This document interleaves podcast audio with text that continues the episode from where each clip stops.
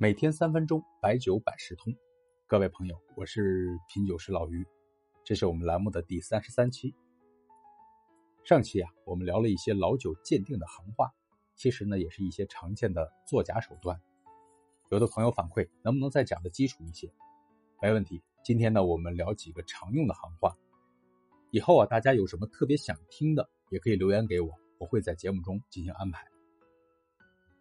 今天这第一个词。叫做跑酒，我之前在节目中经常用到这个词，没有意识到有的新朋友对这个词还不太理解。其实按字面的意思解释就行，就是瓶装酒在没有打开的情况下酒挥发了，也称之为飞酒。在收藏领域，品相非常重要。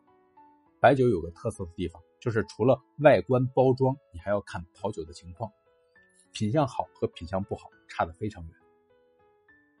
说到跑酒呢，我们引出第二个词“酒线”，就是瓶装酒在正常摆放的状态下酒的水平线。酒线高就是满酒，品相就是好；酒相低，价格大打折扣。这就是为什么有些人要后封膜、要打孔，为了提高酒的品相。第三个词“酒花”，这个呢不仅仅是藏酒，制酒的工艺中也经常用。就是酒精和水由于张力的作用起的泡沫。以后啊，我们专门讲讲酒花十九度，这个技能还是很唬人的。第四个词，大开门。大开门啊，这个词是古玩市场借鉴过来的，就是碰见了真品的东西，真假的真，东西没问题，也称之为一眼货。当然呢，如果你很容易判断这就是个赝品，那叫一眼假。不需要看第二眼。这第五个词啊，回流，指的是曾经出口到国外又从国外买回来的。